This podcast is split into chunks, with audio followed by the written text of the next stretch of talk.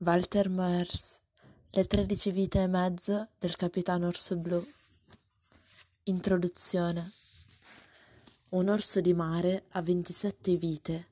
Di tredici e mezzo delle mie vite riferirò in questo libro. Sulle altre, invece, tacerò. Anche un orso ha diritto a certi lati oscuri, lo rendono più interessante e misterioso. Ci si chiede spesso come erano un tempo le cose, io rispondo, un tempo c'era di tutto molto di più.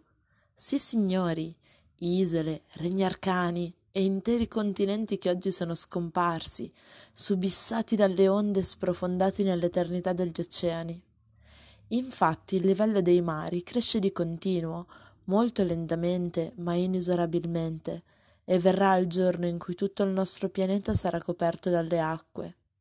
Non per niente la mia casa è in cima a uno scoglio, e non per niente può fungere all'occorrenza anche da robusta imbarcazione.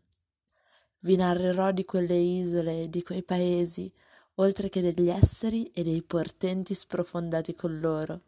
Mentirei, e tutti sanno bene che non ne sono capace, se dicessi che le mie prime tredici vite e mezzo sono passate senza scosse. Qualche anticipazione?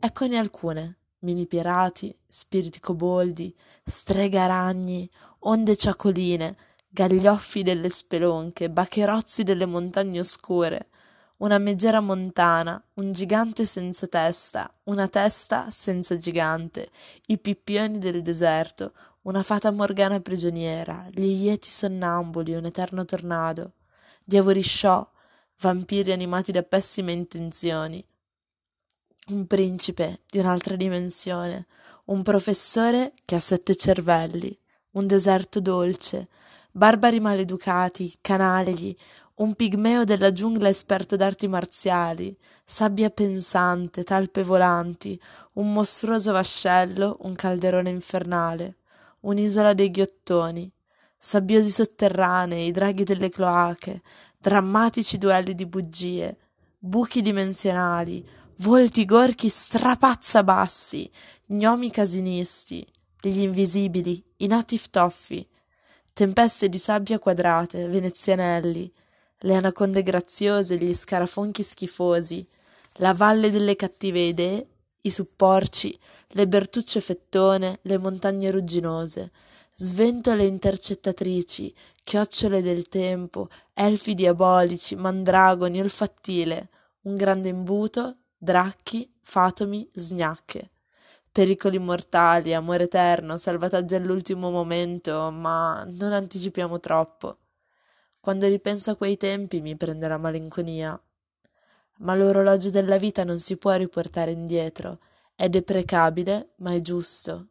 E così adesso, come è logico che sia, all'autunno segue l'inverno, il sole, freddo come la luna, affonda nell'oceano gelido e grigio e il vento sa di neve.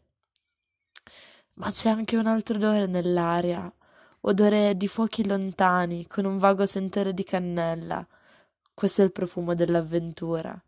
In passato rincorrevo sempre questo profumo, mentre ora ho cose più importanti da fare, tramandare le mie memorie ai posteri. I primi spettri del gelo protendono le adunche dita fra le tavole che rivestono la mia cabina e cercano di afferrarmi i piedi. Le invisibili streghe del gelo disegnano fiori di ghiaccio sulle finestre.